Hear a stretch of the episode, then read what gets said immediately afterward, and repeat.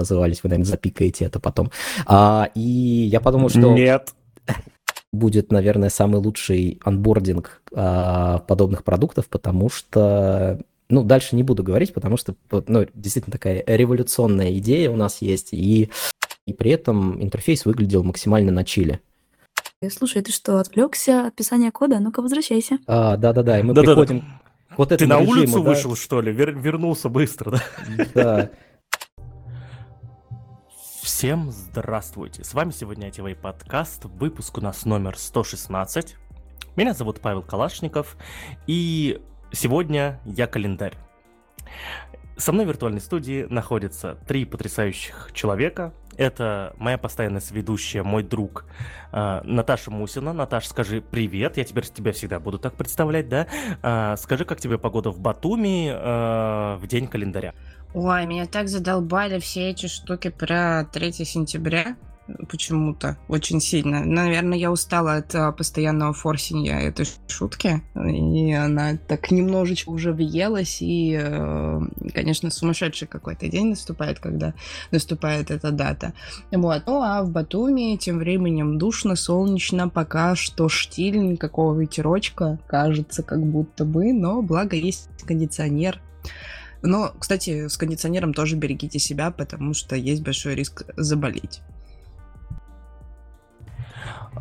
Шутка про 3 сентября тебе, скорее всего, уже надоела, потому что, ну, в твоем возрасте можно понять, Наташ, ну, как бы не 14 уже, да, то есть, вот, уже... А какая разница? Подожди, мы живем с этой шуткой, с этим форсением этого мема примерно одинаковое количество времени. Здесь дело не в том, что я там могу жить дольше, чем ты, в самом деле, не так, и бесишь ты меня с этим, конечно. Вот. А так, шутки-то уж сколько? Не помню, кто ее там вообще первый запустил. Кстати, надо погуглить, что первый запустил этот мем. Откуда он у нас появился так активно? КВНщики. Не-не-не, а это маркетинговый мем. Это Михаил Шуфутинский был, соответственно. Вот, но вопрос, сколько песни 3 сентября лет... он создал эту песню, но шутку запустили именно форс 3 сентября, не Шуфутинский. Да, ну, это понятно, да, то, что оно потом разошлось по-другому. Как-нибудь позовем маркетолога какого-нибудь, и он нам расскажет, да, про 3 сентября, как это все... Я для тебя шутка, что ли, какая-то? А ты гуглишь сейчас? Да, я пошла смотреть, мне интересно. Вы пока там болтаете, там с Дашей про то, где она там была долгое время, а я пока посмотрю, откуда мемчик взялся. Да, к нам сегодня вернулась наша потрясающая соведущая, мой друг Даша Баженова. Вот, Даша, скажи, пожалуйста, ты где ты была? Вообще пропадала? Вот, наши слушатели начали писать, где же Даша, а даже там был хэштег «Где же Даша», да, то есть вот так вот. Скажи, пожалуйста, где ты была? Спасибо, друзья. Не знаю, сколько Наташе нужно времени на то, чтобы она нашла, потому что я могу сейчас все эфирное время занять тем, где я была. Я была в потрясающем месте. Это лучшие 2 недели в моем году, уже который год подряд. Это был детский лагерь всего лишь, кажется. Но на самом деле это невероятный проект, где 32 взрослых профессиональных человека из Москвы, Питера и Перми, которые являются профессионалами в своей области, настолько крутыми, что я не знаю, как с ними вообще разговаривать. У меня язык немеет, когда я начинаю с ними разговаривать. Мы снимаем для детей видеоконкурсы, сериалы, ставим им огромное количество конкурсов за всего лишь 2 недели. То есть это настолько упахаться и детям, и взрослым, что ты чувствуешь очень мощную, приятную усталость после 2 недель. Не знаю, очень не понимаю, как это объяснять, но состояние, в котором я сейчас нахожусь, как наркотик, каждый год я его испытываю, и не могу нигде больше это взять, кроме как вот эти 2 недели в детском всего лишь лагере. Ну, на самом деле, ты отсутствовал немного дольше, да, сперва ты получила диплом, потом запой, соответственно, а потом уже этот лагерь, да. Так что, вот, ты нам рассказала только про последние 2 недели. Да, ну потому что это самое яркое, мне было плохо, я хотела умереть, все остальное время. У меня вопрос. Давайте немножечко поговорим про... Я правильно понимаю, что это был лагерь КВНщиков? Или это как-то по-другому называется? Ну, типа, это лагерь называется «Отдых в стиле КВН», где ездят КВНщики, и не только КВНщики, там стендап-комики, промо-продюсеры всяких разных телеканалов приезжают и учат детей, по сути, написанию юмора. Не в целом КВН, а то есть как структурируется юмор, как его правильно писать, обучают мозговым штурмам, которые потом пригождаются и в IT в том числе, и вообще во всех сферах. Коммуникации обучаются дети. Вот, наверное, так правильно было бы сказать. Но это все под гребенку типа КВН. То есть у нас там есть КВНовские прямо конкурсы, визитная карточка, это домашнее задание, есть разминка. Если вы смотрите КВН, вы все это знаете, и вот есть такие конкурсы. И помимо всего прочего, есть продукт такой, как сериал, в котором дети играют... сами себя, но получается легендарный какой-то вообще ежегодный несколько сериальный проект. И у меня есть дополнительный вопрос по этому поводу, но зачем это все делать? Потому что рынок юмора, мне кажется, на ближайшие 2 десятилетия уже заполнен достаточным количеством контента и контент-мейкеров, соответственно, публичных и непубличных, да, тех, которые, соответственно, просто пишут, они пишут для кого-то еще. Разве этому рынку нужны еще люди сейчас? Но мы не обучаем конкретно на рынок юмористов, на рынок сценаристов. Это, наверное, просто такая школа жизни, может быть, как КВН в школе. Типа ты играешь, ты учишься общаться с друзьями, учишься, приобретаешь навык публичных выступлений, навык разговаривания в микрофон, актерский навык, вот если касаемо сериала, навык, не знаю, видеографа, когда ты помогаешь снимать клип опытному видеографу. Ну, то есть там настолько большой спектр медийщиков. Все, просто это, говорю, объединено рамками КВНа, но в целом-то люди оттуда вырастают совершенно разные. И музыканты, и актеры, и сценаристы, и кто угодно. Окей, ладно, хорошо, тогда по этому поводу пока у меня вопрос закрыт. Наташа, скажи, пожалуйста, что ты выяснила? У нас вообще сегодня выпуск про HTTPie, но давайте, 3 сентября, КВНчики, давайте все это обсуждать, да. Наташ, ты выяснила? Расскажи нам ты первый начал. Да, про мем 3 сентября, рассказывай.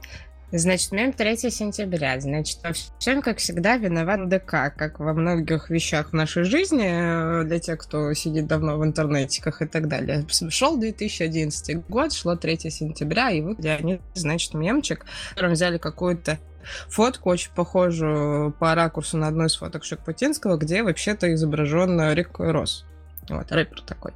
Вот. И, значит, добавили к его фото как раз цитаты про 3 сентября. Вот всем жутко понравилось, все начали цитировать и так далее, репостить и так далее. Вот. И таким образом начался старт этого самого мема 3 сентября. Вот они напомнили. А потом в 2015 году там еще и как раз Бестебиц запустили как раз-таки...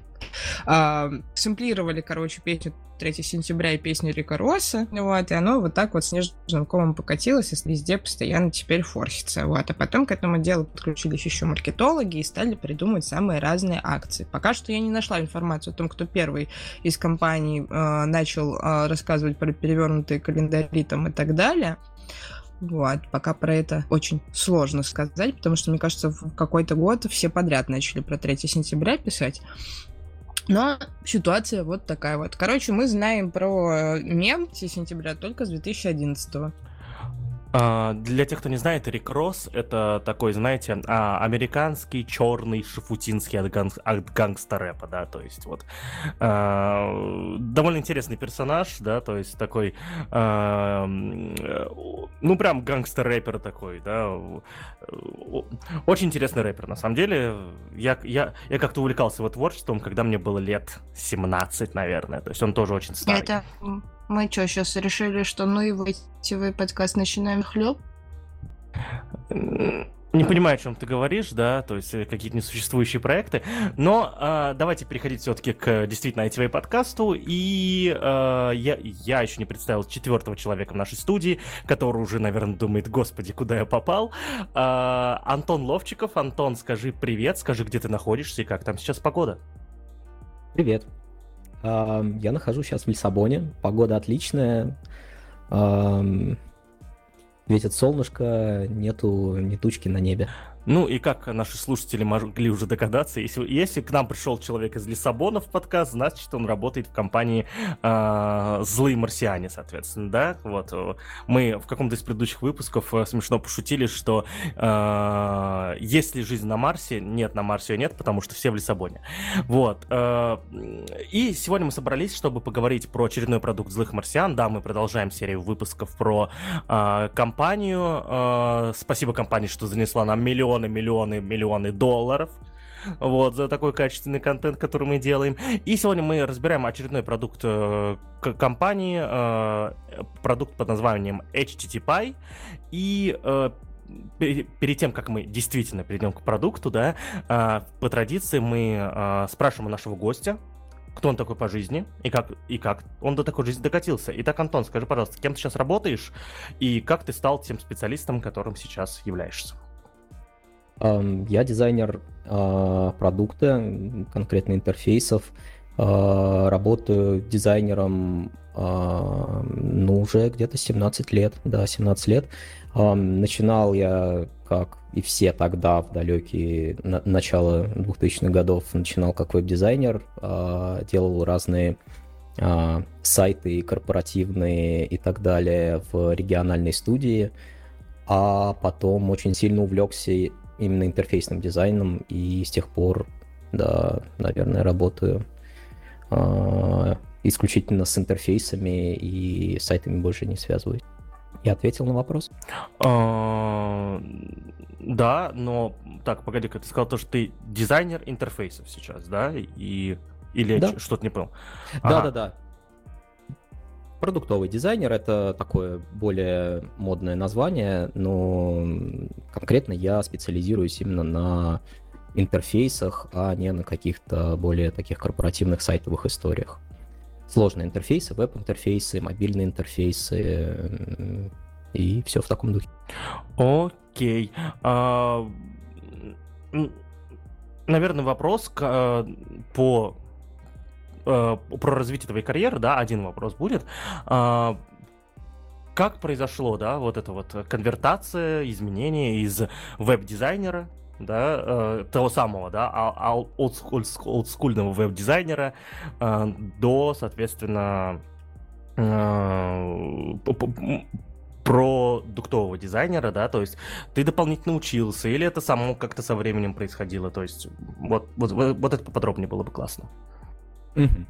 Да, значит, как я сказал, я начинал с сайтов, и мне как-то с самого начала стало скучно, и поэтому я параллельно брал еще заказы на фриланс, и как-то так совершенно случайно случилось. Собственно, я и веб-дизайнером стал случайно, потому что мне было лет 18, я думал, как мне начать зарабатывать на жизнь. Как бы не было никакой причины начать это делать, но я подумал, что ну все, 18 лет, уже как-то пора. Вот, и я тогда был готом, вот, очень любил такие ботинки говнодавы, как они назывались, вы, наверное, запикаете это потом. И я подумал, что... Нет. Отлично. И я подумал, что... Это камелоты с гриндерсами? Да. Ой, простите, что-то я захрипела. Я в теме, все нормально. Да. Вот. Камелоты с гриндерсами, помню, да. Да, как будто я как раз таки из тех самых времен неделю что-то где-то делала, да. Да, именно таким голосом можно про это говорить. И я, когда задумывался на тему, как мне зарабатывать, я подумал, что, ну, наверное, мне было бы интересно продавать эти самые гриндерсы и камелоты. И я начал искать работу, и как-то случайно так получилось, что на сайте, на котором я искал вакансии, я обнаружил объявление, что требуется веб-мастер в местную студию. Я такой подумал, а почему бы не попробовать? Мне нравится интернет. Больше я ничего тогда про себя сказать не мог. И я заплавил что-то там, 3 картинки какие-то, и меня как-то взяли. Да, вопрос-то был не об этом, вопрос был о том, как я ушел в интерфейсы. И вот я работал в этой компании год-два, потом мне как-то стало скучновато. Почему скучновато? Потому что это была такая поточная история, нужно было рисовать большое количество сайтов, там до 4, до 5 в месяц доходило, и, собственно, вся разработка интерфейса дизайна для сайта заключалась в том, что ты рисуешь главную страницу, отдаешь ее верстальщику, и верстальщик дальше, глядя на вот эту вот картинку, как на какое-то вдохновение, начинает придумывать внутренние разделы и так далее, так далее. И мне это как-то было странно, ну, типа там список продуктов, там какие-то у нас были интернет-магазины там с корзинами и так далее. А в скоп моих работ не входило все это, нужно было только главное нарисовать и все. И я начал брать заказы на фрилансе, и так получилось, что ко мне пришел один, ну, как сейчас сказали бы, стартапер. Он разрабатывал такую социальную сеть московскую. Наверное, нет смысла ее называть, она уже давно не существует. И вот этот человек начал у меня заказы, то есть он пришел сначала он пришел уже с готовой главной страницей, и у него задача была дорисовать все внутренние, то есть все разделы, там личный кабинет, там список комментариев, пост и так далее, так далее. Я начал вот именно погружаться вот в эту интерфейсную историю, и мне это очень понравилось. Мне понравилось, что мы вкладывали какие-то ресурсы и там обсуждали мозгочасы, вкладывали в то, чтобы разработать хороший, удобный интерфейс для людей. И после этого я понял, что вот этим надо заниматься, а не рисовать корпоративные и промо-сайты. Такая история. Ага, ну в общем у нас, да, сегодня выпуск такой, 3 сентября, КВН, камелоты, да, в общем, веб-мастера. Слушай, а мне вообще, в принципе, всегда нравится история про органический рост, но в смысле того, что ты вот не просто там... либо как-то целенаправленно идешь к этому учиться, либо когда тебя в ситуации там ставят перед фактом, что типа ты там сходи на курс, и нужно будет вот это узнать и так далее. Я больше за такие вот клевые осознанные подходы, когда ты просто с опытом понимаешь, что какие-то вещи тебе становятся нужнее. Мне кажется, что как раз-таки для... этот рост более правильный. Да вообще тогда все было правильней. Вот, потому что мы же учились, мы старались, фигачили, вот, никто нас не учил, все сами искали. Да и все трава так была зеленее. Да-да, у меня есть потрясающая мысль по этому поводу, знаете, вот, я свой первый сайт, я буду об этом повторять периодически, я свой самый первый сайт сделал на телефоне Siemens M65, потому что у меня не было компьютера. И когда современные джуны, да не только джуны, там кто-то еще говорит, что вот, курсы плохие, они нас типа не устраивают на работу, я говорю, ой, бедняжки, как же вам сложно, капец, как же вы просто переживаете это все. Вот, ладно, все. Я предлагаю с этим вернуться к эпизоду с Олегом Федоровым, Власенко, где мы раз очень долго в течение часа брюзжим на то, что сейчас происходит на рынке джунов, как они учатся и так далее, и как «а раньше-то было». Да, ладно, все, я заканчиваю. У нас уже был такой выпуск совсем недавно, да, где мы действительно брюзжали. А теперь давайте переходить действительно к HTTPie, да. 20 минут прошло. Антон, расскажи, пожалуйста, что это такое, что это за продукт, кто его целевая аудитория, нужно ли за него платить деньги и почему за него нужно платить деньги? Да, это продукт, который мы разрабатываем для нашего клиента. Мы марсиане, мы консалтеры, к нам приходят, продуктовые консалтеры, к нам приходят клиенты на разных стадиях. Какие-то приходят, когда у них уже есть готовый продукт, им нужна там оптимизация какая-то очень хардовая на бэкэнде там и так далее.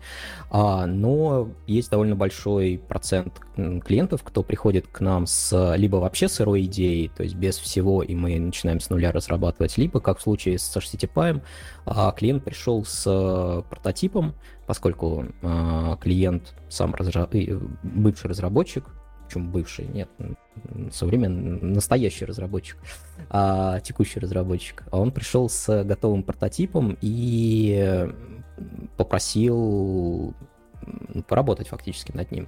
Мы, работая с клиентом, переработали весь интерфейс и все внутренности с нуля и запустили недавно, собственно, почему меня и пригласили, недавно запустили публичную бету. До этого момента продукт работал в режиме закрытой беты. Мы принимали через веб-форму заявки пользователей, те, кто хотел попробовать. Выборочно приглашали людей какими-то очень дозированными группами и работали с ними, то есть собирали какой-то фидбэк. И в определенный момент мы поняли, что продукт созрел настолько, что мы готовы открыть его для публичного доступа. Кто пользователи? Пользователи — это разработчики, фронт-энд разработчики, бэк-энд разработчики, которые могут с помощью продукта тестировать API-сервисы. Соответственно, если это бэк-энд разработчик, то бэк-энд разработчик пишет API какого-то сервиса своего, создает эндпоинты, отдает какие-то данные в ответ, когда приходит запрос, и у него есть необходимость протестировать, а вот со стороны клиента, вот клиент он получает, да, здесь важная оговорка, клиентом называется любой, ну, можно сказать, интерфейс, мобильное приложение, веб-приложение, какое-то еще приложение, которое ходит на сервер и получает назад данные.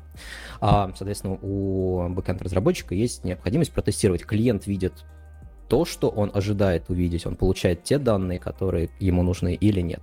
Для фронтенд-разработчика это обратная история. Фронтенд-разработчик разрабатывает клиент, и ему необходимо, во-первых, сначала узнать, а что же там за данные мне клиент пришлет, сервер пришлет, как я их должен интерпретировать, отображать и так далее. И для этого тоже нужен инструмент для тестирования API, чтобы можно было просто быстро послать этот запрос и увидеть ответ. И дальше уже разрабатывать фронт в соответствии с этими данными.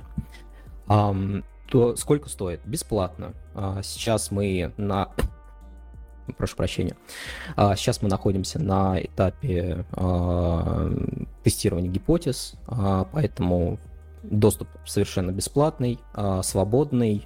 Любой, кто зайдет на httpie.io и нажмет на кнопочку Go to App, сразу окажется внутри интерфейса, там даже не нужно регистрироваться. Наверное, я ответил на вопрос. Да, да. И у меня как раз сейчас вот открыто httpie. И там действительно я пришел просто в GoToApp, и у меня, как у фуллстека, да, который больше бэкэндер, возникло несколько сразу вопросов. Вот. Логичных вопросов. Я, когда разрабатываю что-то, у меня есть, я, по крайней мере, пользуюсь тремя инструментами, да, для, так сказать, тестирование своего API, для понимания того, а нормально ли это API смотрится, да, и так далее, тоже важно, да, самому тыкнуть и посмотреть. Я использую для этого, когда я хочу просто единожды, да, отправить запрос либо к себе на API, либо проверить, да, то есть API третьего сервиса я использую Postman. И у меня есть другой способ иногда посмотреть, как это выглядит и как это можно протестировать. У меня есть для этого Swagger, да, соответственно, который, если настроить действительно хорошо, он становится прекрасной презентацией любого API, для которого он описывает. И третий способ, у меня есть тесты. У меня есть интеграционные тесты, которые я сам пишу, и могу с помощью этих тестов, соответственно, понимать, как у меня работает API, работает ли она вообще, и выдает ли она ожидаемый результат. Я с помощью HTTPie я должен заменить какой-то из этих инструментов, не должен, имеется в виду, идея в чем? По идее, какой-то из этих инструментов заменится, или это какой-то четвертый кейс у меня появляется?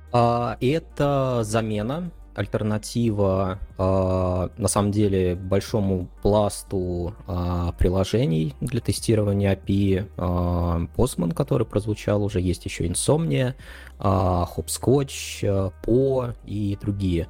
И мы конкурируем именно с ними. То есть мы сейчас на данном этапе не конкурируем с автоматическими тестами, хотя такие планы есть. Да, почему мы конкурируем? Вообще, почему возникла идея, хотя есть на рынке большой Postman? Потому что мы хотим сделать это лучше.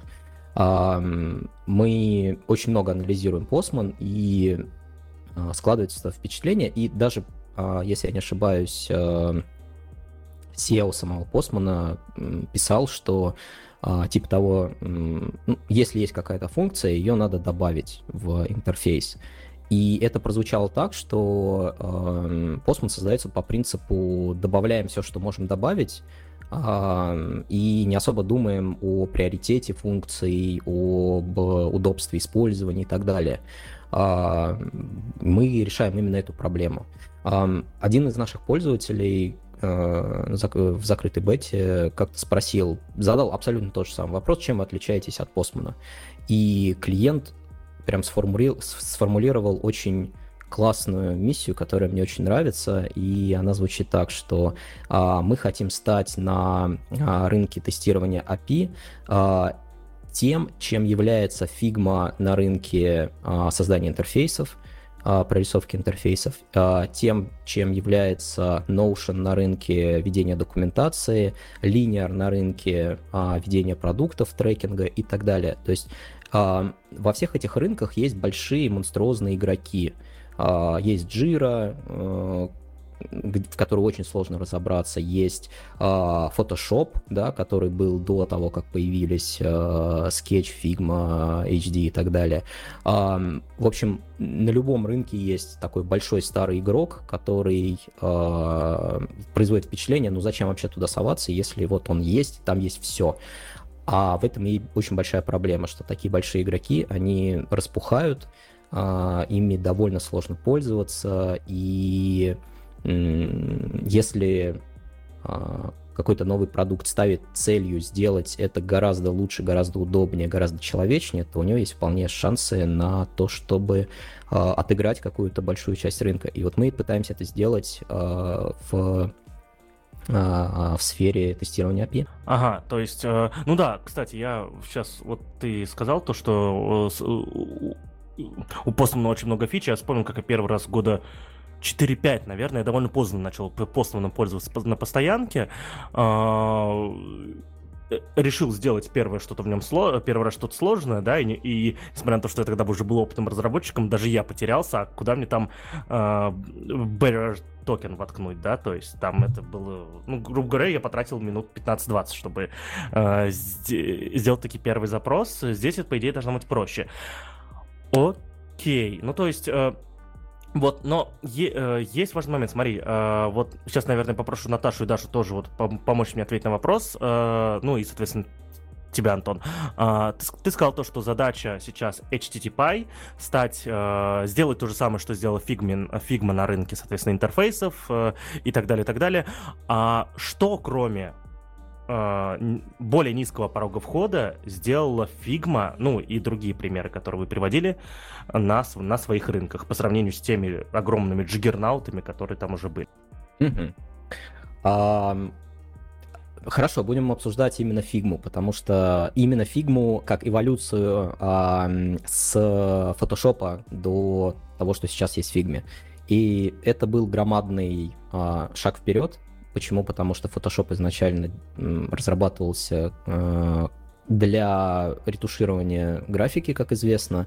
Это растровый редактор, сейчас, наверное, неправильный термин употреблю, не процессинговый или как-то так. То есть, если у тебя есть холст определенного размера, ты хочешь его, например, расширить, увеличить, то он увеличится как пустота. Почему? Потому что он не знает о том, что у него есть бэкграунд, который заливает все пространство и так далее, так далее.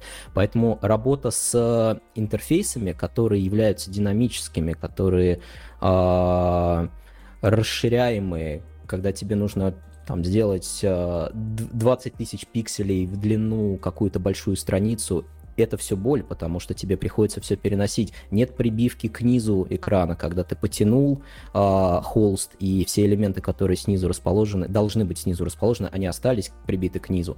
Вот этого всего в Photoshop не было. Совершенно инструмент был не предназначен для интерфейсного дизайна, но им все пользовались, потому что не было альтернативы. На самом деле альтернатива была, и я с нее начинал. Я свои первые дизайны рисовал во флеше. Это было очень больно, особенно для верстальщиков, где там пиксели все плыли, и было очень плохо. Figma сделала большой шаг вперед. Ну, на самом деле, не Figma, а Sketch, а потом уже Figma. Figma это все перенесла в онлайн и предоставила возможность очень удобно работать вместе над макетами. Но опять-таки, если сравнивая вот такой огромный шаг между Photoshop и Figma, то Figma, во-первых, сделала из инструмента действительно интерфейс, инструмент для разработки интерфейсов. Все это есть. Кроме того, Figma полностью, ну, наверное, не на 100%, но очень близка к этому. Она повторяет все те свойства, которые есть в CSS. Соответственно, у фронтенд-разработчика нет сложностей в имплементации интерфейса. А вот в Photoshop была, потому что там можно было нарисовать тенюшку там чуть ли не руками, и разработчик сидит и гадает, какое размытие поставить.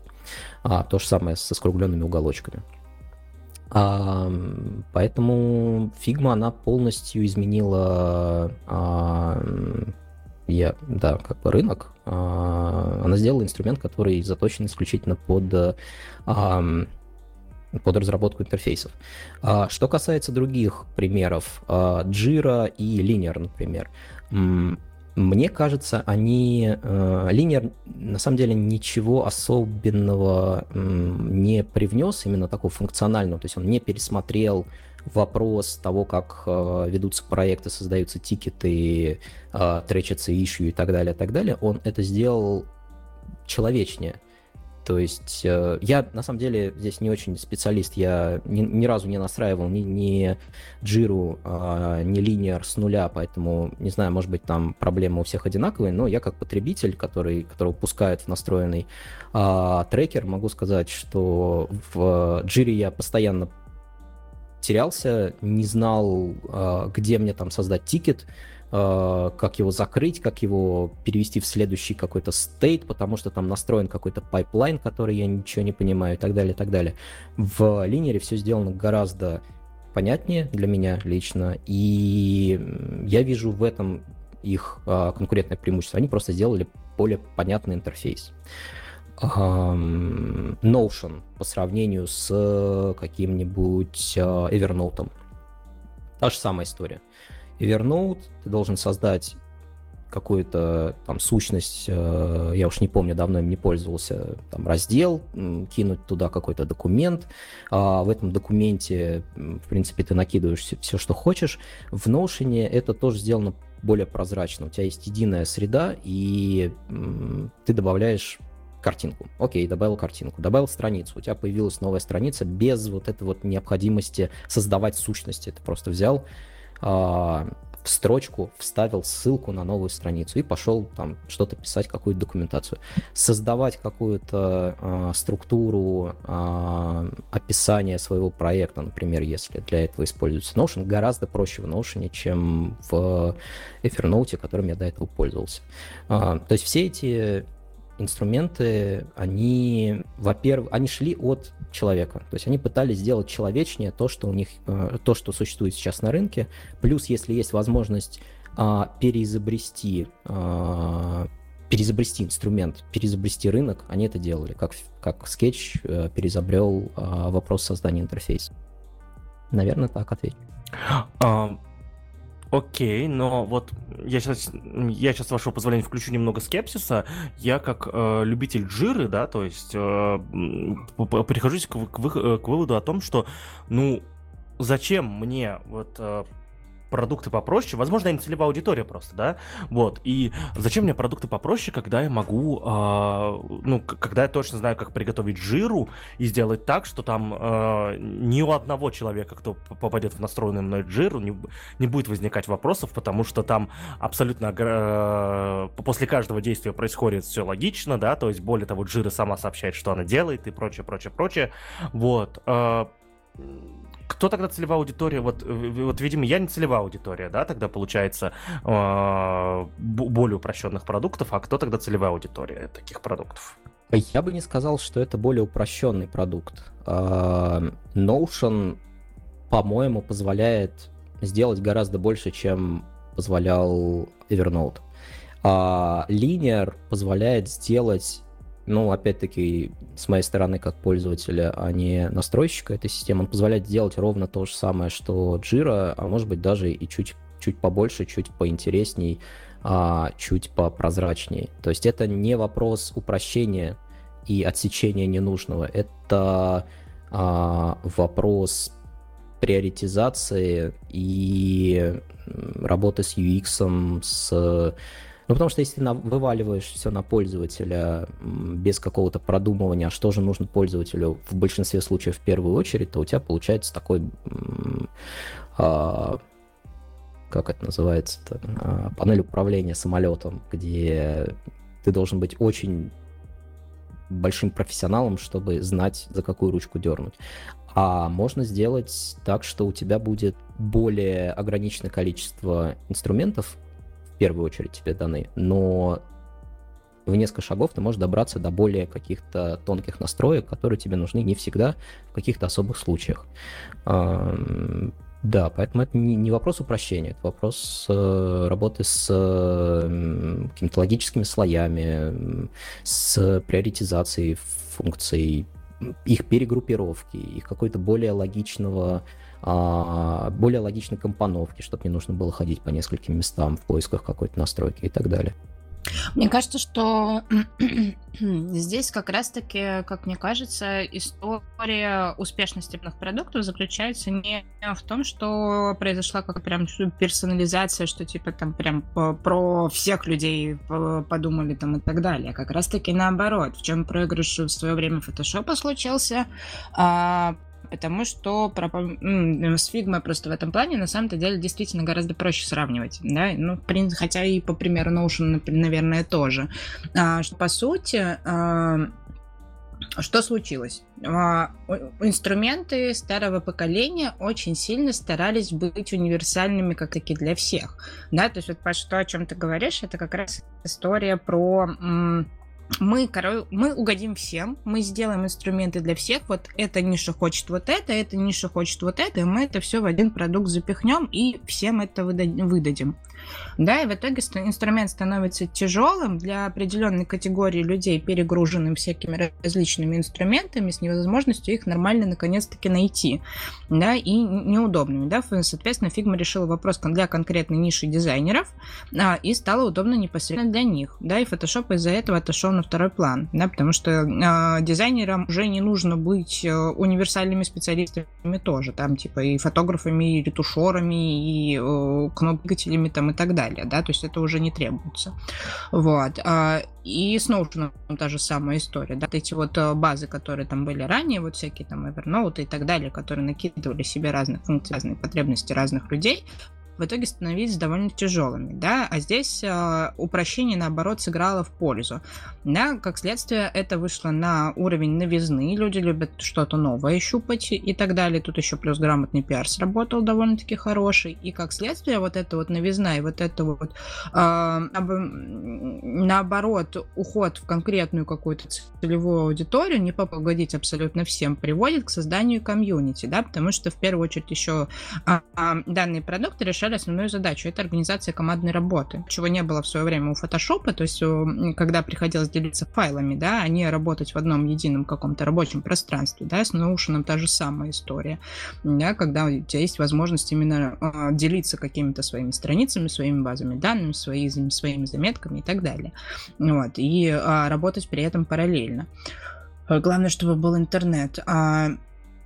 Да, и, соответственно, на основе этого начинает работать комьюнити, накидывать разные плагины, придумывать какие-то свои расширения, причем делать это не навязчиво, прям сразу функциональность твоего инструмента, вот этого вот продукта, а по запросу, когда человек может сам установить плагин, может установить расширение и так далее. Да, и вот эта вот вариативность, вот это, не знаю, вот эта вот простота в конкретных функциях, она и работает. Конечно, в любом случае приходят люди, которые там говорят, что вот, а вот в этом продукте нам вот это вот не хватает и так далее, но как будто бы вот не прогибание под сделать продукт абсолютно для всех, она и работает. Вот мне кажется, что как раз-таки это наоборот, уход от универсальности в какую-то определенную категорию.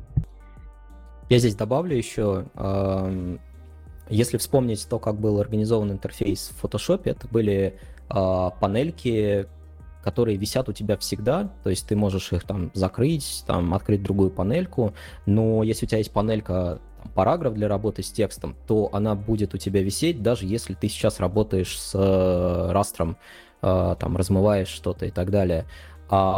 Почему? Потому что Photoshop не знал, то есть у него не было каких-то сущностей динамических, кроме там текста, не знаю, там вектора, еще парочки, которые я уже не помню.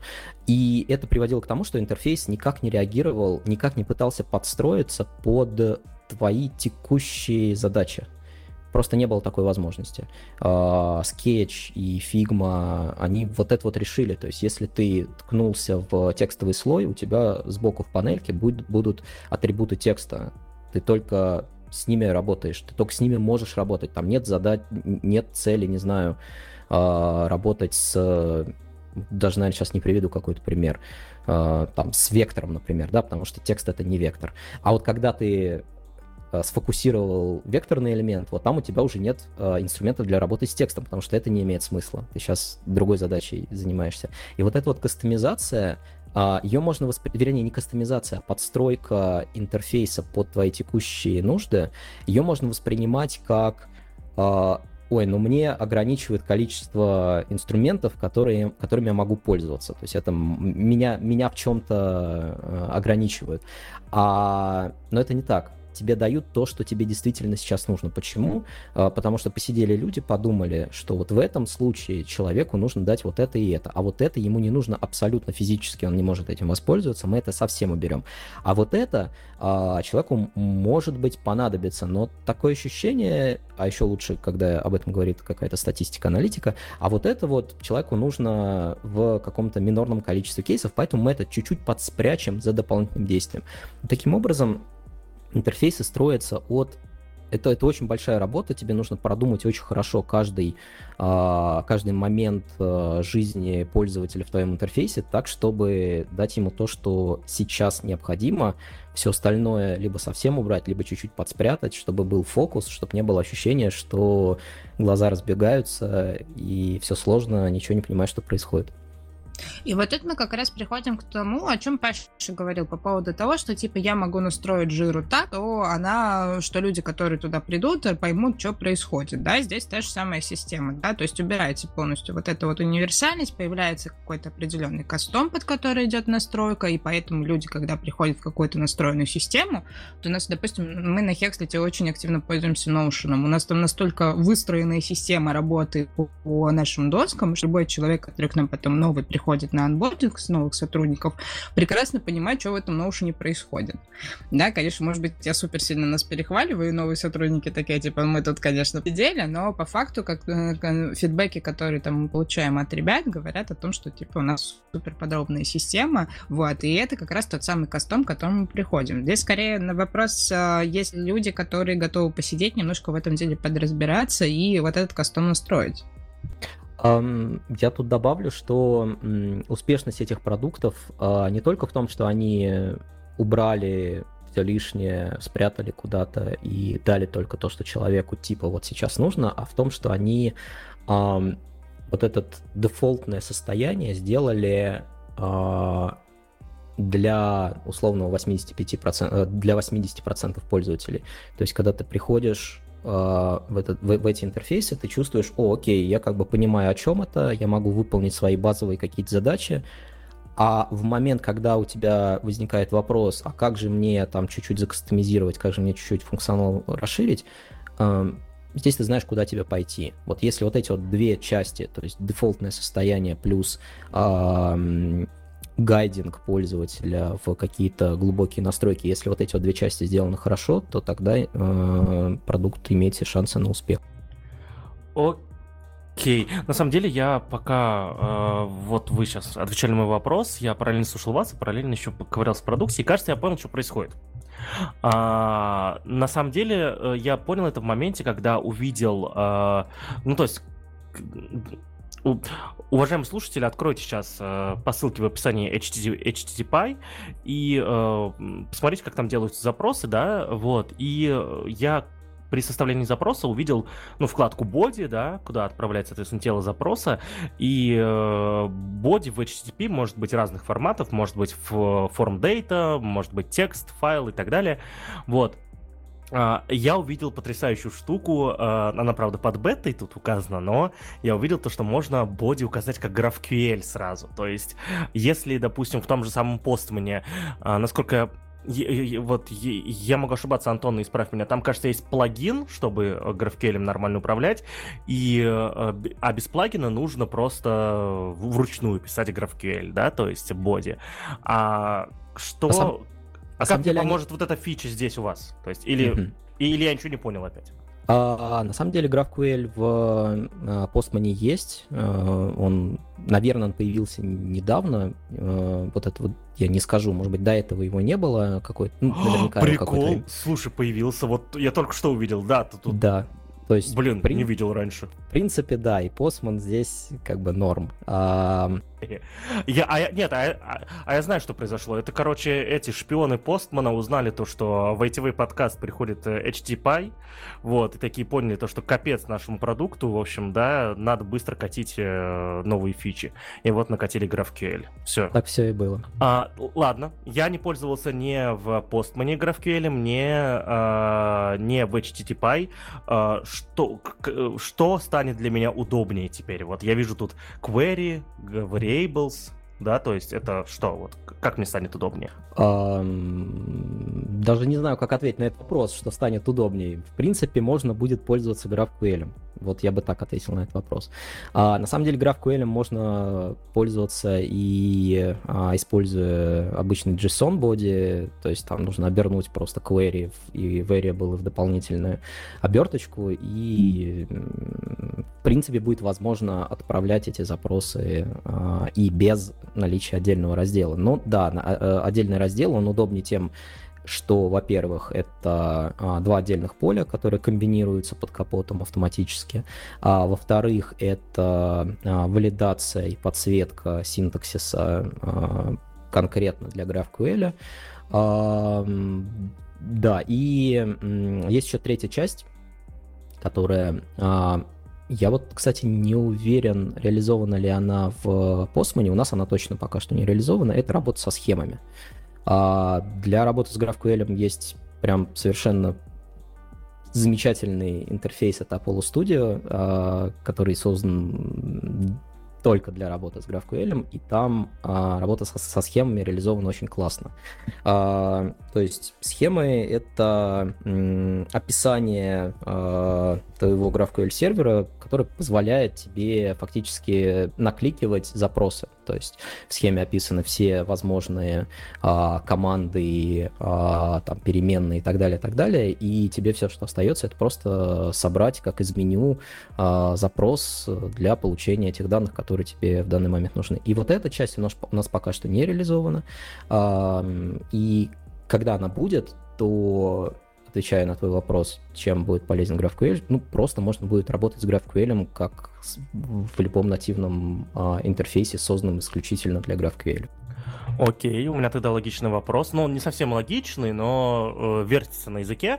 Вот Мне в Postman действительно ничего не хватает. Я большой поклонник REST API, да, я при любом удобном случае, да, то есть сделаю не GraphQL, я сделаю REST API, и мне в Postman не хватало, знаешь, какого-то шаблона, что ли. Ну, я не разбирался так глубоко, чтобы, я уверен, что можно реализовать какие-то шаблоны для REST, и, соответственно, просто там, введя одно слово, там, да, название модели или сущности, там у тебя весь REST появляется. Появится ли какая-то поддержка или, ну вот, фича под названием REST API в HTTPie? Вот именно про это сейчас ничего не могу сказать. Могу сказать про Open API, который работает похожим образом. То есть у тебя есть описание всех эндпоинтов на сервере. И да, у нас есть планы, во-первых, как-то подключать каким-то образом Open API, чтобы он обновлялся автоматически. То есть у тебя, по идее, должна быть... То есть сейчас как происходит, ты вручную создаешь все реквесты. То есть прям... Я помню, что у меня есть реквест на запрос там, комментариев каких-нибудь к посту. И вот ты сделал этот реквест, настроил. Потом следующий реквест настраиваешь. Я помню, что у меня есть... там, реквест на удаление комментария, взял, написал его и так далее. Это все ручная работа, которая малоэффективна. Поэтому мы хотим добавить возможность подключить Open API Endpoint, чтобы автоматически ходить, забирать все реквесты, которые описаны в этой Open API спеке, и чтобы автоматически эти реквесты генерились. То есть, если на сервере что-то изменилось, изменилась спека, то в HTTPie автоматически обновятся все реквесты. То есть тебе достаточно будет зайти, ты увидишь обновленные запросы и будешь их посылать. То есть мы как бы хотим упростить пользователю именно этап создания вот этого контента. Ага. И еще тогда один вопрос. Смотри, это вот я лично про себя спрашиваю, Коля, да? Ты сегодня в нашем подкасте. Я еще любитель... Вот чего мне еще в Postman не хватает, да? То, что я себе придумал, как это закрывать в Swagger, естественно, придумал, как закрывать в тестах. В Postman мне не хватает еще, знаешь, поддержки всяких спецификаций ответов, да, типа JSON API Specification, да, вот, и подобных ему, соответственно, да. Да, я использую REST API вместе с JSON API Specification, о моих сексуальных предпочтениях мы поговорим попозже, но в целом планируется ли какая-то такая поддержка подобных спецификаций, и я правильно понимаю, что проект не open-source, и я не смогу добавить, там, какой-нибудь плагин написать или что-нибудь такое намутить? HTTPie, он состоит из двух частей. Это я начинаю отвечать с конца. Open-source или продукт. Он начинался как CLI, инструмент для отправки запросов. И в CLI HTTPie конкурирует с curl. То есть клиент... наш, он начал с того, что он задался целью просто сделать более удобным отправку и тестирование API с терминала. Он придумал свой язык, там довольно удобная штука, которая позволяет конфигурировать очень такие сложные запросы с очень подробной документацией и так далее. И вот эта часть, она... Вот я сейчас могу... попутаться в терминологии, она open-source в том плане, что ты можешь ей пользоваться тоже совершенно бесплатно и так далее. Есть GitHub репозиторий, где можно там завести issue и так далее. А можно ли это дело, там, не знаю, форкнуть, там, дописать, не знаю. Вот, честно говоря, ни разу не задавался таким вопросом, скорее всего, можно. И вторая часть, над которой мы работаем, это интерфейс. Десктоп-приложение, веб и веб веб-приложение, браузерное приложение. Вот эта часть, она не открыта, то есть нельзя взять, форкнуть, там что-то дописать себе и сделать какую-то кастомную сборку. Тоже есть публичные репозитории, куда можно сваливать всякие ишьюсы, там, просить добавить какой-то функционал и так далее. Но система для каких-то плагинов, чтобы человек мог написать и добавить это, и это у него заработало, сейчас нет. Но в планах есть, потому что вот то, о чем мы говорили про Figma, она взлетела из-за двух особенностей. Первое — это коллаборативная работа, которая даже в скетче была очень плохо реализована через цепелин. А второе — это система плагинов, потому что у каждого пользователя свои какие-то микрозадачи возникают, и понятно, что требовать имплементации вот этих вот всех мелких таких штук от Figma не имеет смысла, и поэтому их плагинная система очень быстро разрослась. Мы тоже хотим к этому прийти, потому что мы тоже видим, что есть много их отростков функциональности, которые занимают довольно большое количество времени для того, чтобы их все разработать.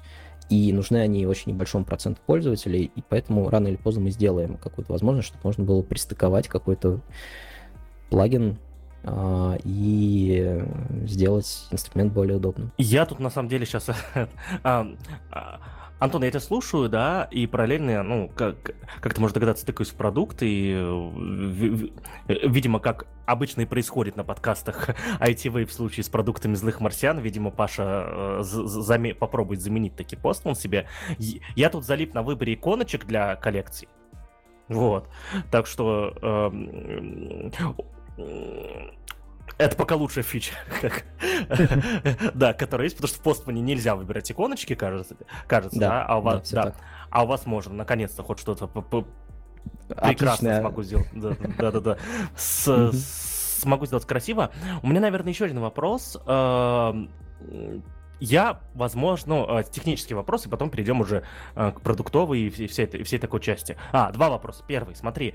Я когда был начинающим разработчиком, я все еще помню эти времена, да, учитывая, что я очень много в свое время работал с начинающими, и мне не давали про них забыть.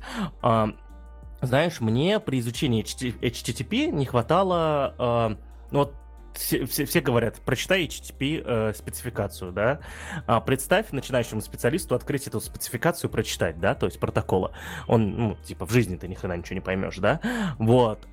Наверное, в подобных продуктах, которые с помощью которых можно реально выучить HTTP, возможно, не хватает чего-то типа, знаешь, этого adoption platform. Когда, я не знаю, как по-русски это сказать, когда ты заходишь в продукт первый раз, и он тебе показывает этими подсказками, да, что куда нажать, что куда сделать и как выполнить первую задачу.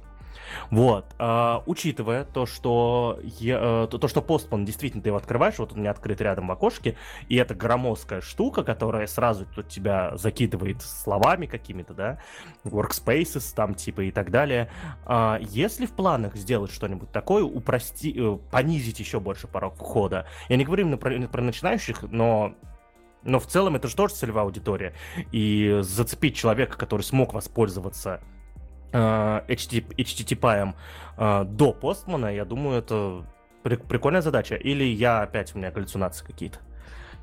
Все правильно. Но анбординг, о котором ты говоришь, ты начал с анбординга больше не интерфейсного, сколько... знакомство с документацией, то есть ты говорил, что ты когда начинал HTTP протокол изучать, у тебя было много вопросов, и это какая-то помощь с чтением документации, это одна часть я вижу, а вторая часть — это именно анбординг в интерфейс, в продукт, как можно воспользоваться своими знаниями и собрать конкретный запрос. Первая часть обучения фактически человека протоколу, это пока что не обсуждается нами, то есть это за пределами того, что мы делаем. А вторая часть обучения интерфейсу и продукту, конечно же, у нас в планах есть, и без лишней скромности я скажу, что это будет, наверное, самый лучший анбординг подобных продуктов, потому что... дальше не буду говорить, потому что действительно такая революционная идея у нас есть, и не хотим спойлерить. Как только реализуем, если она будет реализована успешно, в чем я не сомневаюсь, можно будет еще раз встретиться и поговорить об этом. Мы по-любому встретимся. У нас в планах теперь, когда у меня в планах позвать еще раз Рому Шамина, когда он сделает кириллицу для Martian Mono, да, то есть и теперь, соответственно, если будет действительно какой-то крутой анбординг, тебя тоже будем звать, будем рады, если ты сам напишешь, да, соответственно, об этом. Вот, о том, что анбординг готов, вот, это, зовите меня. У меня постепенно копятся вопросы, но теперь точно два последних. Один, я, возможно, опять же, неправильно услышал, но вы сказали то, что вы пока не планируете лезть на рынок автотестов, да, то есть, ну, автоматического тестирования API. Я правильно услышал, что это пока или это вообще нет? Это пока, более того, что это пока не на там 2 года и так далее, это пока с горизонтом в полгода, потому что у нас уже есть обсуждение, как это могло бы выглядеть. Опять-таки мы хотим, то есть как это сделано в Postman. В Postman это сделано pre-request скриптами и пост, фактически пост-реквест скриптами, но у них это называется тесты. И эта система, вот лично мне с опытом работы с более графическими редакторами не нравится, потому что она не дает прозрачности процесса.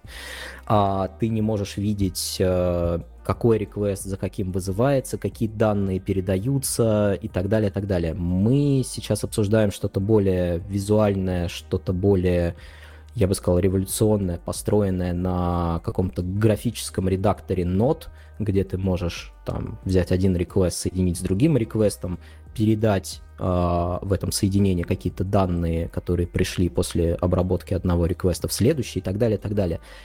То есть, ну, мы не хотим повторять все, что есть на рынке. Мы хотим это переосмысливать и по возможности делать лучше. И, как я сказал, это горизонт планирования там на полгода. То есть это однозначно есть в планах, вот, но сейчас есть более приоритетные задачи, на которых мы непосредственно сейчас работаем. Окей.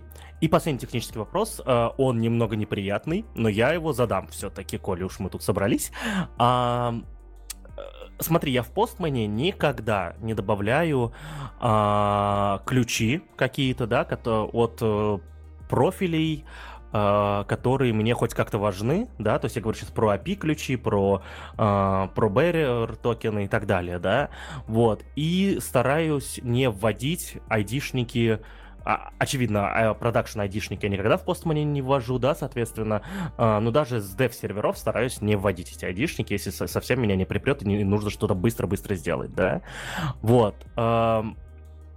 Учитывая то, что вот передо мной открыто веб-приложение, в котором я ввожу данные.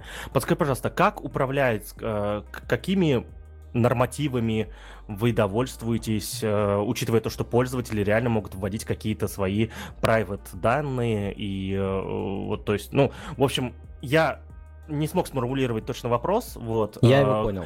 Да, что вы по этому поводу думаете? Нам, вот, то есть, вообще стоит не вводить ничего, это нормально, да, то есть, учитывая, что продукт бесплатный, вы можете сказать, не вводи ничего, мы все сохраняем, типа, да, вот так вот. Либо какие-то нормативы есть по этому поводу.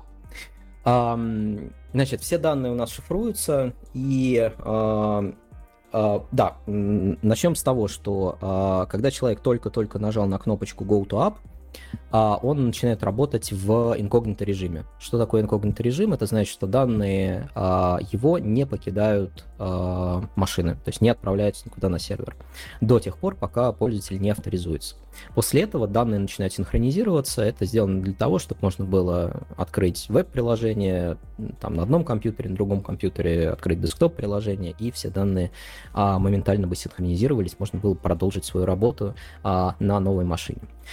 И вот эта синхронизация, она происходит с всем там шифрованием. Я не скажу каких-то нормативов, каких-то стандартов, которые мы применяем, но это безопасно все происходит. И есть еще один уровень работы с вот этим возражением, скажем так. В HTTPie, собственно, как и в Postman, можно создавать переменные. Переменную можно положить все свои данные, sensitive data и так далее. И в зависимости от текущего environment можно создать несколько environment. То есть что такое environment? Это возможность переключения режима тестирования какого-то запроса с prod-версии там, на staging-версию, на localhost-версию и так далее. В зависимости от environment значение этой переменной может меняться. Так вот, у нас есть возможность создать environment локальный, который все данные, которые введены в эту колоночку, там всякие ключи, там, не знаю, айдишники и так далее, они тоже не покидают машины. Поэтому, если пользователь как-то переживает за свои данные, то есть он не доверяет синхронизации, то есть, ну, я понимаю, что непонятно, что вы там с моими данными делаете, вы обещаете, что вы их там хэшируете, и это все происходит там как-то секьюрно, но, тем не менее, я вам не доверяю. И вот у такого пользователя есть возможность создать environment локальный, который никуда не отправляется, и там хранить все свои sensitive data. Кроме того, есть возможность в интерфейсе пометить какую-то переменную, то есть вот строчку этой таблички, можно пометить как sensitive data. И в этом случае мы маскируем все значения в этой строке. То есть это еще один такой уровень безопасности, который как-то защищает данные в визуальном смысле. То есть если кто-то рядышком стоит, он не увидит, например, пароля, который хранится как переменная. И на самом деле это есть и в Postman. Но вот мы возвращаемся к началу, с чего мы начали. Мы постарались это сделать более очевидным образом, более понятным. Работали над таблицей переменных довольно долгое время, как раз решая вот этот вопрос, потому что в Postman это сделано очень и очень странно. Я, наверное, даже сейчас не объясню, как нужно восстанавливать этот контекст. Ну, то есть я правильно понимаю, что я не первый чудак, у которого возник подобный вопрос, и ты сам сказал, это одно из возражений, с которым надо работать при подключении клиентов, да? На самом деле это был чуть ли не минимальный скоуп, который мы вообще обсуждали в самом начале проекта. Наш клиент, он очень сильно, он сам разработчик, он все это понимает, все проблемы, возражения и так далее, поэтому это было для него совершенно естественно, что надо добиться вот этой ощущения секьюрности и сделать все максимально секьюрно, чтобы у пользователя не было страха вводить данные, потому что без ввода каких-то ключей, каких-то там креденшалов и так далее, невозможно на самом деле нормально тестировать API. Поэтому это было изначально заложено в продукт. Ура, я не первый душнила. Хорошо. В принципе, у меня технические вопросы закончились. Единственное, что я сейчас пришел в GitHub, увидел страшную историю про потерю 54 тысяч звездочек. Вот. Страшная история. У меня аж мурашки по коже пошли. Вот. Я тут могу тоже небольшой мякотки добавить. Давайте тогда, да. Вот расскажи, пожалуйста, про историю. Я ссылка на репозиторий HTTPie будет в описании, да, и там, соответственно, в ридме прям сразу написано. Антон, расскажи, пожалуйста, историю про 54 тысячи звездочек, и дальше перейдем уже к маркетингу, к там и так далее. Да, хорошо. История началась с того, что клиенту пришло письмо от GitHub, который говорил, что там что-то нужно, какую-то настройку поменять.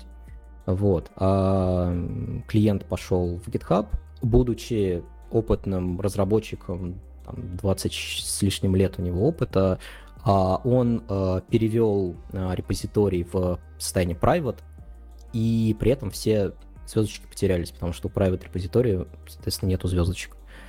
Когда он осознал эту проблему и перевел назад в паблик, то счетчик звездочек был 0, потому что они их удаляют физически. И здесь можно долго обсуждать, что там человек сам виноват и так далее, но это и интерфейсная проблема тоже, потому что на тот момент интерфейс GitHub совершенно никак не пытался себя остановить. То есть GitHub знает, что это очень деструктивное действие, что звездочки восстановить нельзя, что подписчиков нельзя восстановить и так далее, и при этом интерфейс выглядел максимально на чиле.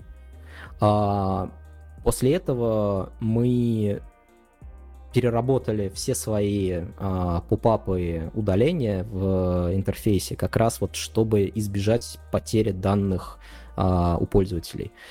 После этого клиент, он такой довольно публичная личность, он написал об этом в Твиттере историю с использованием наших макетов, которые мы подготовили для себя, для внутреннего использования, для обновления нашего продукта. И через какое-то время, там через месяц, через полтора, мы заметили, что GitHub тоже изменил этот поп-ап при переводе репозиторий в private. Интерфейс начал кричать о том, что там ты точно уверен, там введи название своего репозитория и так далее, и так далее. То есть, ну, в каком-то смысле эта история, она повлияла на то, как сейчас выглядит GitHub. То есть они что-то изменили в своих интерфейсах в связи с этим. Такая история. И я правильно понимаю то, что репозиторий был в топ-80 популярных репозиториев на GitHub? Да, он был, я вот цифры сейчас не скажу, не вспомню, но да, он там был довольно популярным, входил в какие-то подборки там самых популярных, не знаю, самых растущих и так далее, и он сейчас входит, потому что мы отыграли половину, да, где-то половину звездочек, ну, за полгода получается, поэтому мы сейчас продолжаем входить в эти подборки, там, топ растущих репозиториев на GitHub. Да, уважаемые слушатели, перейдите на посылки на GitHub, поставьте звездочку HTTPie, да, потому что они уже заслужили эту звездочку и то количество, которое у них было. Окей. Наташа Мусина, Даша Баженова, я тут уже, да, достал немножечко гостя своими тут вот псевдотехническими вопросами. Вы не хотите поговорить там в микрофон, там подкаст у нас все-таки типа того? Что-то я сейчас не поняла предъяву. Вот, потому что вроде как мы обсудили, как минимум, потому что как бы мы тут обсуждали на моменте Фигмы, я помню, я участвовала. Да, на самом деле, на мой взгляд, как раз очень емкие ответы получились от Антона. Вот, и здесь скорее, знаешь, мне кажется, стоит уже переходить к вопросам о том, что же мы ему пожелаем в плане развития продукта.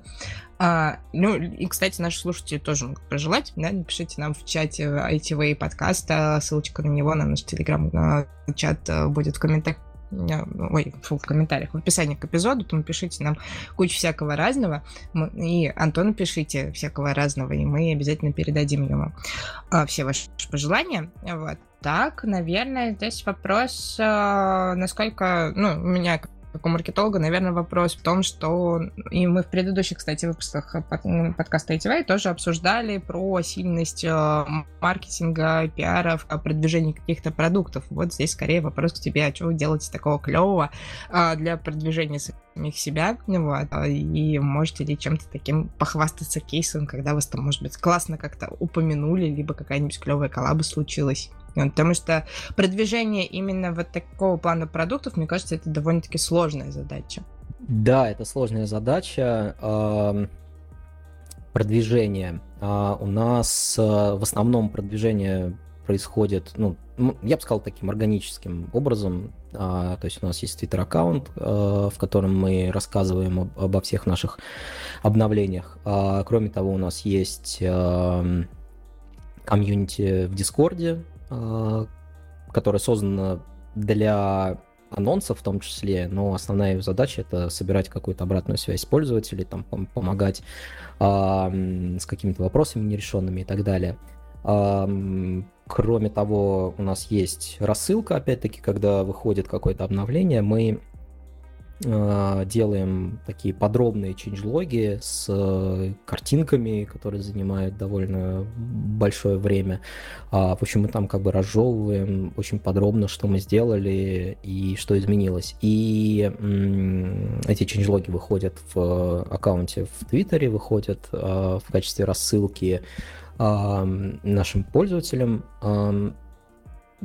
Наверное, это все, что мы делаем именно для какого-то маркетинга, для, ну, можно сказать, продвижения. То есть у нас пока что нет задачи как-то очень, очень быстро там, наращивать аудиторию. То есть у нас была какая-то аудитория на этапе закрытой беты, мы собрали обратную связь, собирали обратную связь, это был постоянный процесс, обновляли и улучшали интерфейс, теперь мы открылись для публики, мы в публичной бете, соответственно, у нас пришло довольно большое количество людей, которые были подписаны на нас в социальных сетях и так далее, и задача публичной беты – это получить больший поток обратной связи с большего количества людей, но все еще мы находимся на этапе беты, на этапе насыщения продукта фичами, потому что Postman на рынке есть, да, то есть люди сидят на Postman, они могут делать много вещей, которые мы пока что не поддерживаем, у нас есть первостепенная задача – это достичь, насытить продукт теми необходимыми фичами, которые есть в Postman. И это фичи, в первую очередь, коллаборация. То есть все люди нам пишут, что есть необходимость работы с коллегами над общим списком реквестов и так далее, и так далее. Мы хотим вот этого достичь. После этого уже будет вопрос про какое-то масштабирование, про монетизацию и так далее, и так далее. Но я бы хотел еще здесь немного углубить вопрос. То есть такой, скажем так, внешний маркетинг, да, то есть по привлечению пользователей, а есть еще внутренняя оптимизация, чтобы людей удержать. И вот этот вопрос, который меня мучает довольно продолжительное время, и вот в чем это проявляется. Когда ты разрабатываешь какой-нибудь интернет-магазин, у тебя есть огромное количество инструментов, как ты можешь реактивировать свою аудиторию. То есть если кто-то там пришел, что-то сделал и ушел, у тебя есть, не знаю, там ретаргетинг в социальных сетях, у тебя есть там рассылка, email-рассылка, ты можешь написать, что там, дружок, мы скучаем по тебе, там, закончи свою покупку, там, вернись в корзину и так далее, и так далее. И таких инструментов очень много. Когда ты разрабатываешь DevTool, а HTTPie — это DevTool, это инструмент, созданный для разработчиков, ты очень сильно ограничен в этих инструментах. Ну, потому что очень сложно себе представить какой-нибудь VS-код, который присылает email и говорит, что, слушай, ты там начал писать проект, но не скомпилировал его, вернись, пожалуйста, там, заверши свою работу. Это прикольно, ну, как уведомление сработало бы. Слушай, ты что, отвлекся от писания кода? Ну-ка, возвращайся. Да-да-да, и мы приходим к вот этому режиму. Ты на улицу вышел, что ли? Вернулся быстро, да? Да. Это же была в Твиттере вот эта вот шутка о том, что, по-моему, в VS Code это появилось, да? Do not disturb, да? Только важные уведомления. Ну, типа, блин, я пишу код, значит, если я не включил Do not disturb, значит, я нахожусь в режиме disturb. Ну, типа, как-то это очень странно. Вот. И вот эта вот проблема, то есть, на самом деле, ну, если там смотреть, там, Xcode, да, чем я пользуюсь регулярно. То есть, вот во всех этих инструментах там нет работы по удержанию пользователя. То есть, это максимально спокойная такая обстановка, которая тебя никак не пытается продвинуть там по фанелу, чтобы ты там дошел до последнего действия, там, не знаю, не выложил свой проект в App Store. Они молча ждут. Спокойно, пока человек там не знаю, там не почитает документацию, не вырастет как профессионал, не вернется и там не допишет свой проект. И мы играем вот на этой территории. То есть нам бы очень хотелось сделать так, чтобы retention был 100%, там, не знаю, там через месяц, через два, через год. Но здесь нужно очень тонко с этим работать. И вот мы сейчас пытаемся понять, как это делать, как вот найти вот этот баланс, чтобы иметь возможность вернуть человека, иметь возможность продвинуть человека по фанелу, потому что он так или иначе он у нас будет. У нас будут какие-то платные функции, и, конечно, проект, он существует для того, чтобы рано или поздно стать коммерчески успешным. Но при этом, чтобы вот не перегнуть палку, чтобы не стать вот этим навязчивым LinkedIn-ом, если помните, когда они запускались, они слали имейл на каждый чих, нельзя было отменить подписку, отписаться и все, но тем не менее они выросли. Вот Это очень такой большой вопрос, который меня сейчас волнует. Это, кажется, мне кажется, как всегда идет история работы с контентом, да, блог, все вот эти вот дела, создание информации про кейсы использования, новостные штуки про улучшение и так далее, да, и Notion, по-моему, в свое время тоже по такому пути шел, когда они там, допустим, что-то пилили, потом делали какие-то фичи и потом рассказывали, как это вообще все применяется. Да, есть такой вариант. Еще мне нравится вариант, который сейчас в Миджорни происходит. Один человек, которого я читаю в Фейсбуке, как-то очень классно написал, Вова Стеганцов, он классно написал, проанализировал вот эту вот всю историю с Миджорни и... Что он понял? Значит, смотрите, когда вы запускаете такую нейронку, которая там может генерировать какие-то там картинки на пару слов, если вы оставите человека наедине с самим собой, то, собственно, как DEL-E, да, работает. То есть ты просто там где-то в интерфейсе написал какой-то запрос, тебе сделали картинку, ты рад. Когда ты оставляешь человека наедине с самим собой и с нейронной сетью, то он там будет просить там...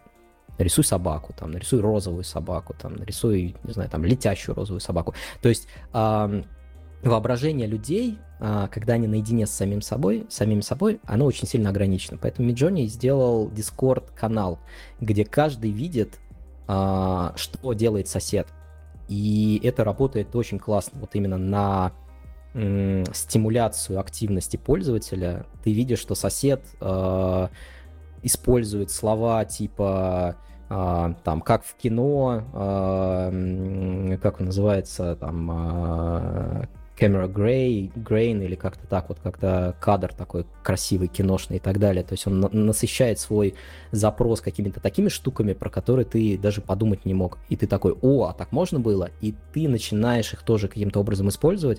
У тебя начинает работать воображение, ты начинаешь думать, а что бы еще можно было такого в запросе использовать, чтобы картинка была там не просто такая детская летящая собака там на воздушных шариках, а чтобы это было, ну, классно. Там, не знаю, имя какого-нибудь художника или там прием художественный, или уточнить время года и так далее, и так далее. И вот за счет того, что они сделали это в виде комьюнити, где все на виду, где каждый видит, что делает сосед, это им очень сильно помогло именно в плане того, чтобы человек не пришел, не сделал там 3 запроса собака, летящая собака, розовая собака и ушел, а чтобы он это продолжал делать дальше, чтобы у него воображение все дальше работало. Вот такого уровня маркетинг, мне кажется, вот за ним будущее. Очень хотелось бы что-то такое применить для HTTPie, потому что ты когда видишь какой-то интерфейс, ты такой, окей, я там могу отправить запрос, да,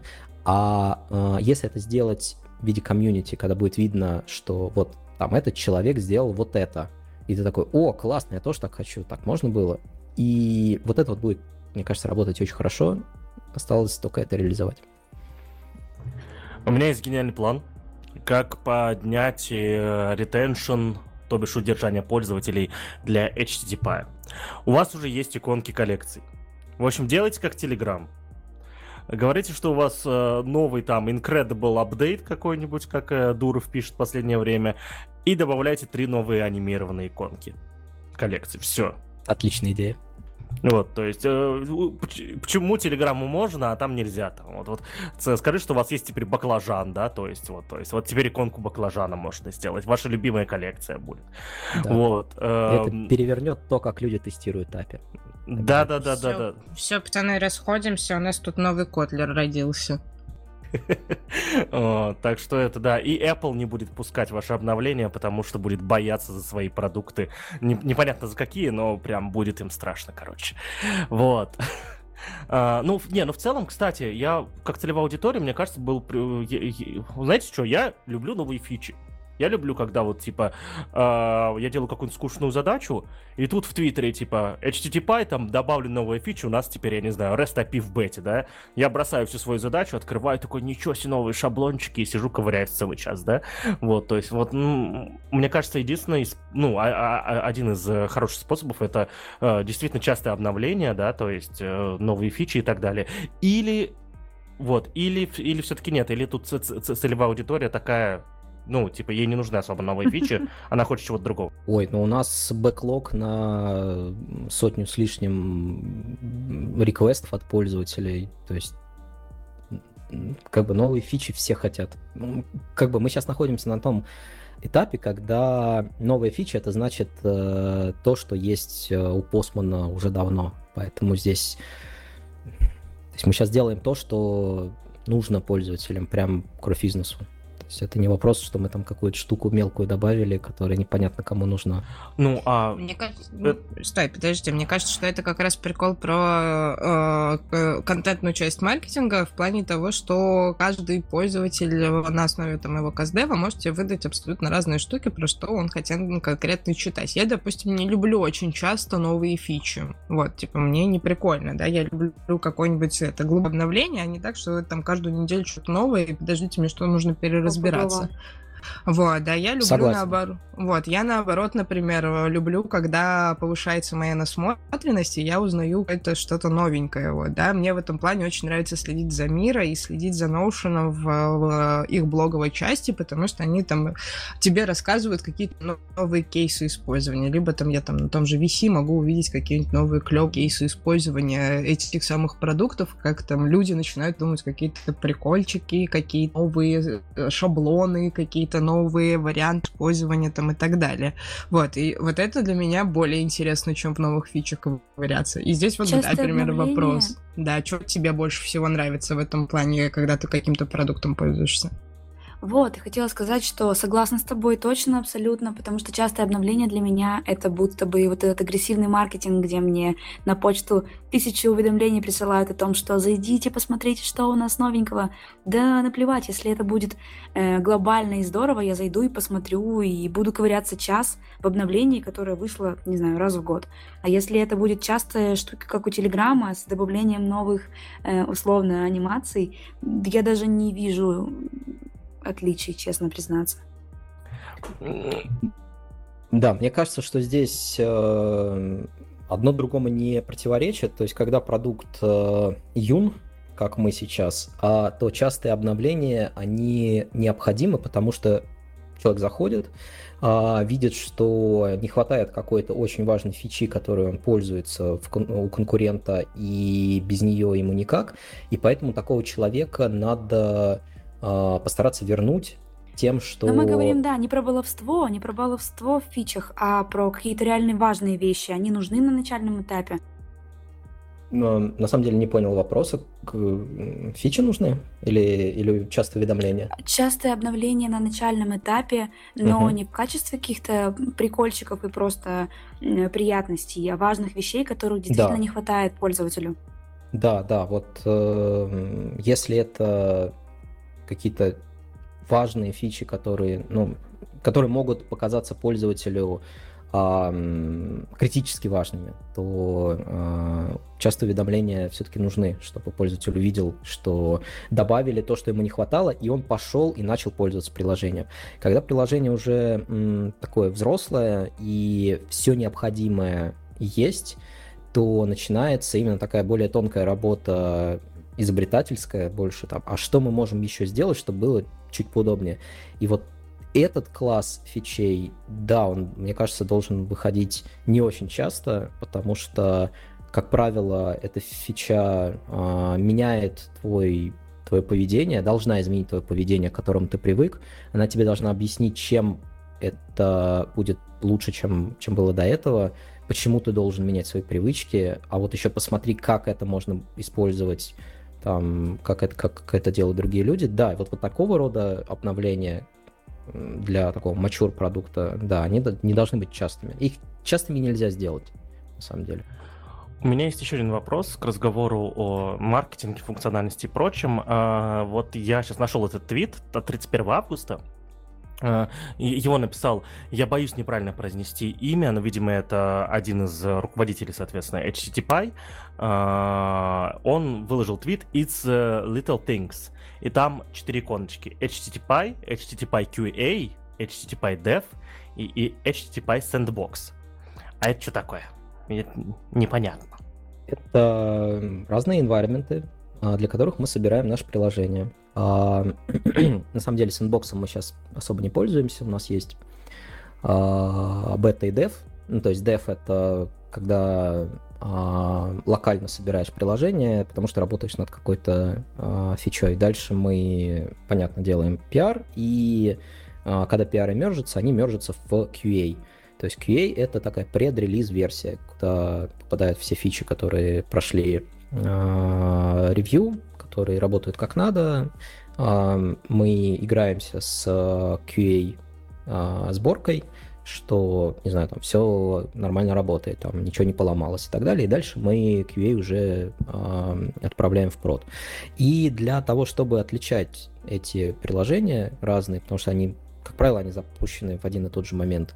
И прод-версия, и QA-версия, и dev ты сбилдил, и вот все они вместе у тебя висят в доке. И вот чтобы их различать, мы сделали разные иконочки. Ну, на самом деле, мне кажется, многие так делают, потому что иначе можно очень легко запутаться.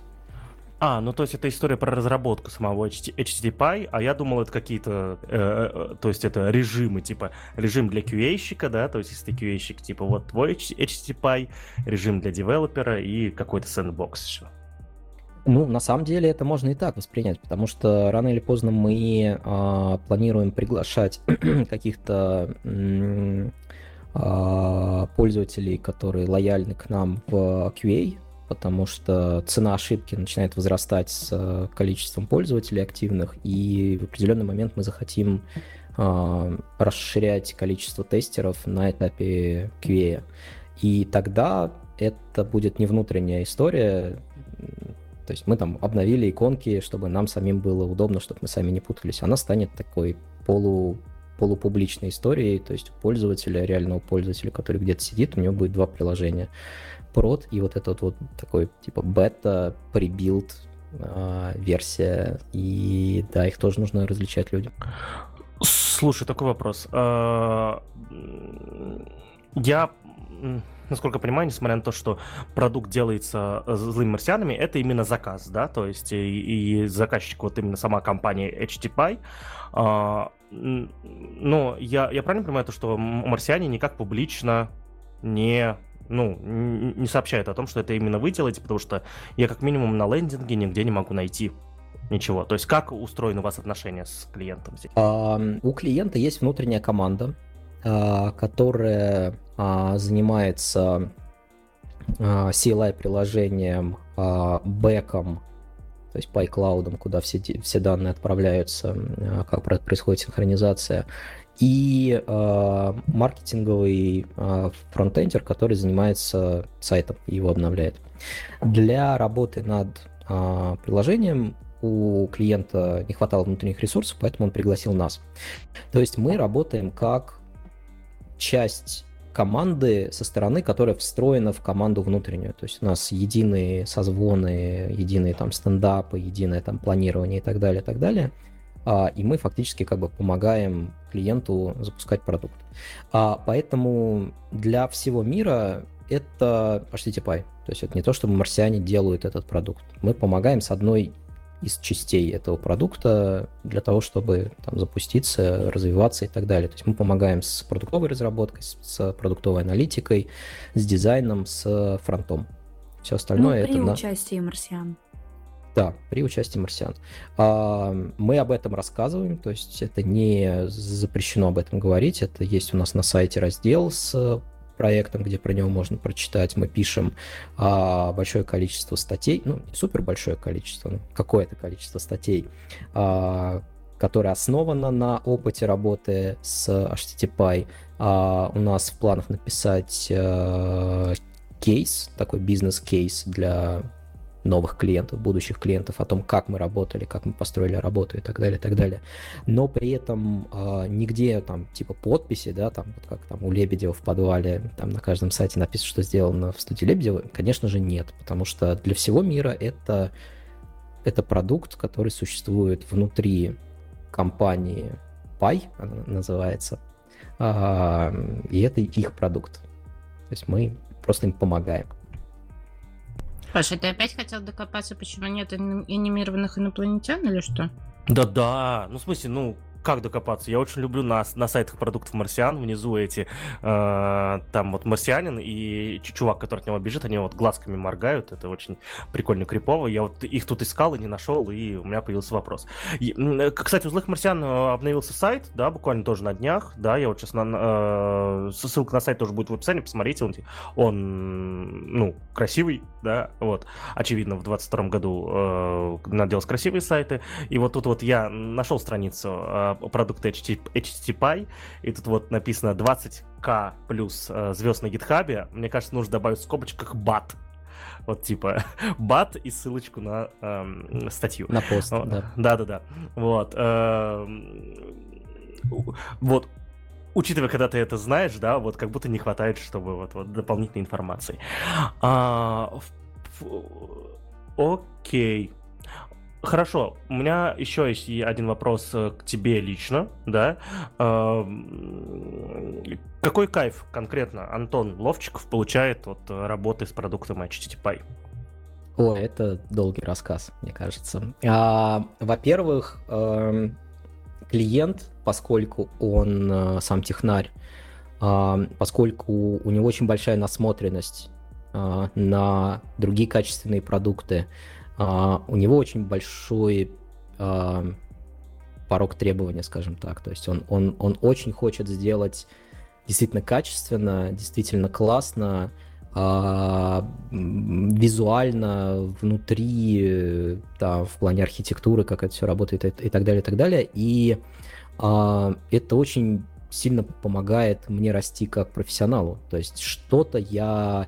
о чем-то я могу даже и не подумать, но клиент сам говорит о том, что слушай, а вот есть такая штука, давай сделаем что-то подобное, и ты такой, ничего себе, я как бы не задумывался об этом, то есть мне это стыдно говорить как дизайнер, дизайнер должен уметь все и вообще как бы мыслить там на несколько лет вперед, но тем не менее от клиента приходят какие-то запросы, которые прокачивают меня как дизайнера. А второе, что мне очень нравится, это проект, где я контрибьючу в код, в кодовую базу, то есть какие-то штуки, это первый мой проект публичный, клиентский, коммерческий и так далее, где я этим занимаюсь, ну, можно сказать, на регулярной основе. В чем это проявляется? Если я пользуюсь нашим интерфейсом, нашим продуктом, и я собираю какие-то места, которые подмечаю, что вот здесь вот можно было бы там шлифануть чуть-чуть в стиле, там вот здесь вот можно было бы чуть-чуть получше, вот здесь вот можно было бы чуть-чуть изменить. Я это все дело собираю, и вместо того, чтобы готовить тикеты для фронтов, скучные тикеты для фронтов, там подвинь здесь на 2 пикселя, а вот здесь вот там скругление измени, а вот здесь давай другой там оттенок серого применим, я это делаю все сам, вот. То есть я это сам исправляю, делаю пиар, клиент это мержит. И мне это жутко нравится, потому что на самом деле вот дизайнеры как бы там думают, что они контролируют то, как выглядит интерфейс конечный. На самом деле это не так. Интерфейс конечный очень сильно зависит от фронта. То есть если фронт где-то не досмотрел, где-то не понял, где-то, может быть, поленился и что-то сделал чуть-чуть не так, как можно было бы сделать, то вот это увидят пользователи. Они не увидят твои красивые вылизанные макеты, сделанные там по системе, по гайдам и так далее. Они увидят вот то, что зашипели. И такой рафинированный дизайнер, он не имеет никакой возможности повлиять на этот конечный вид. То есть можно там наседать на фронтов, там созваниваться с ними, там мерить пиксели, там и так далее, и так далее. Это будет очень замедлять разработку, вместо поставки новых фичей фронты будут заниматься вот этим. И в итоге будет получаться не так, как это видит дизайнер. Поэтому я давно мечтал, чтобы влиять на конечный вид продукта, потому что я занимаюсь еще своими пэт-продуктами, пэт-проектами, и вот там вот я полностью контролирую все. И мне это жутко нравилось, потому что, все выглядело именно так, как должно. Анимации такие, какие нужны, именно вот в тех местах, в которых нужно, и так далее, и так далее. И вот это первый коммерческий проект, где я тоже смог это попробовать, применить, и я сейчас могу сказать, что интерфейс HTTPie, он самый вылизанный, самый продуманный, самый классный из всех, чем я занимался, что я делал до этого, и мне это, да, очень нравится. Окей. У меня, на самом деле, вопросы к Антону закончились. Я вас полностью расспросил про технологию, расспросил, с какого боку компания «Злые марсиане» подходит к продукту. Наташа, Даш, есть у вас вопросы к нашему гостю? Кроме того, нет. Что я в шоке с того, как Антон все рассказывает, грамотно, профессионально, очень складно, хочется слушать его бесконечно, я ничего не могу сказать. Спасибо большое. Да, я думаю, что надо заканчивать, пока мы ничего не испортили. Ну, тогда у меня, наверное, вопрос к нашему гостю. Антон, скажи, пожалуйста, что мы забыли рассказать про HTTPie? Или какой-нибудь вопрос тебе задать животрепещущий? Ну, я даже не знаю. Там можно было продолжить еще на пару часов, там какая-нибудь продуктовая аналитика, как устроен процесс и так далее, так далее. Но это очень большая тема. Я думаю, все спросили, я все рассказал. Огонь. Ну тогда, уважаемые слушатели, я думаю, что мы будем заканчивать наш выпуск подкаста ITV. Антон, спасибо тебе огромное, что пришел к нам. Вот, было очень приятно познакомиться и пообщаться. Да? Думаю, что, как я уже говорил, скорее всего, я точно попробую HTTPie для следующей какой-то задачи, типа вместо Postman открою его и посмотрим, как пойдет. Вот. Наташа с Дашей тоже, если им вдруг понадобятся такие задачи, думаю, тоже не будут открывать постом, а попробуют HTTPie. Уважаемые слушатели, подписывайтесь на нас в социальных сетях, ссылки которых есть в описании. Переходите к нам в чат ITV в Телеграме. Вот, задавайте свои вопросы, подписывайтесь на социальные сети Антона, которые он предоставит, и мы их добавим ссылкам в описании. Подписывайтесь на социальные сети HTTPie и Злых Марсиан. С вами был подкаст ITV. Мы очень надеемся, что вы находитесь в безопасности.